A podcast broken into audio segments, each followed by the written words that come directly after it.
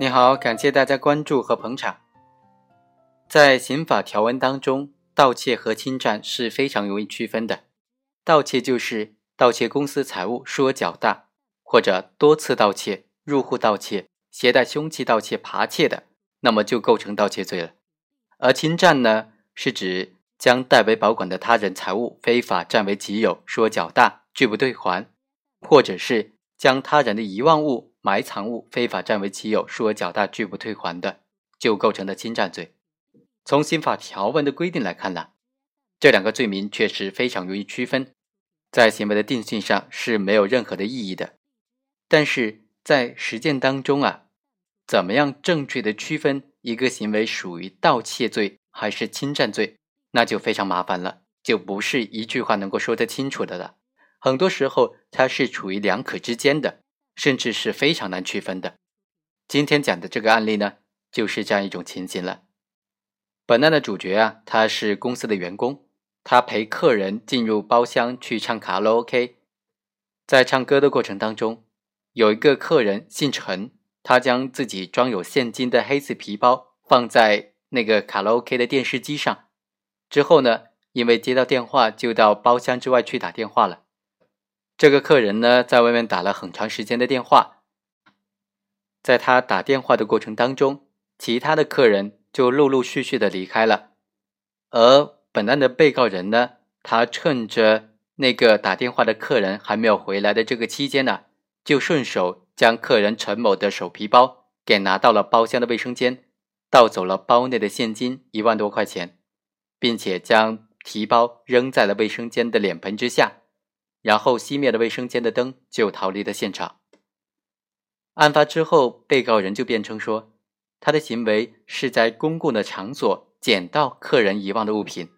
虽然有非法侵占他人财物的目的，但是并没有盗窃的故意，也没有秘密窃取的行为，不构成盗窃罪。由于他没有拒不交出所捡得的这些财物，所以也不构成侵占罪。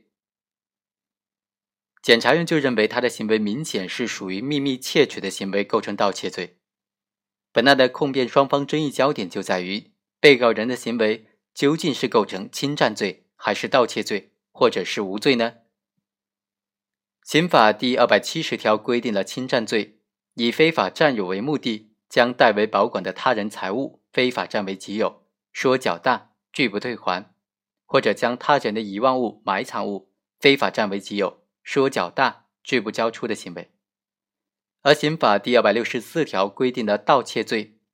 也就是说以非法占有为目的，秘密的窃取公司财物，数额较大，或者在一定的时间之内多次秘密的窃取公司财物的行为，这两个罪都属于侵犯财产类的犯罪，它的犯罪对象都是他人的财物，主观上也都具有非法占有他人财物的目的，但两罪。在客观方面表现为非常不同。首先，犯罪的前提是不一样的。侵占罪的行为人在侵占他人财物之前，必须是已经实际的持有或者控制了他人的财物。第二，犯罪目的产生的时间也是不同的。侵占行为人的这种非法占有的目的，发生在实际持有或者控制他人的托管物，以及拾得他人的遗忘物。或者是发现他人的埋藏物之后，而盗窃罪行为人的不法占有目的啊，是在他秘密窃取他人财物之前就已经产生了。第三个显著的区别是，侵占罪的行为对自己已经实际持有或者控制他人的这种托管物、捡到的他人的遗忘物，或者是发现的他人的埋藏物，拒不交出或者拒不退还的行为。而盗窃罪呢？它其实就是秘密窃取或者多次窃取、扒窃、携带凶器盗窃等等。盗窃罪的这些行为表现呢，总之就是一个字：偷。而在本案当中呢，被告人确实是以非法占有为目的，秘密的将他人的财物给偷走，数额较大，已经构成了这种盗窃罪。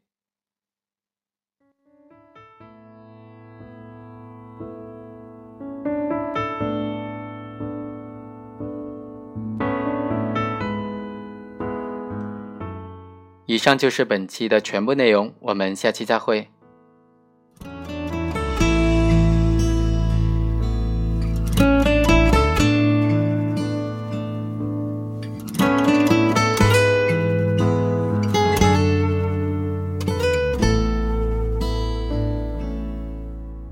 这似曾相识的感觉，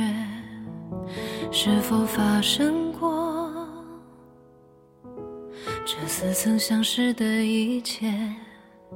是否遇见过？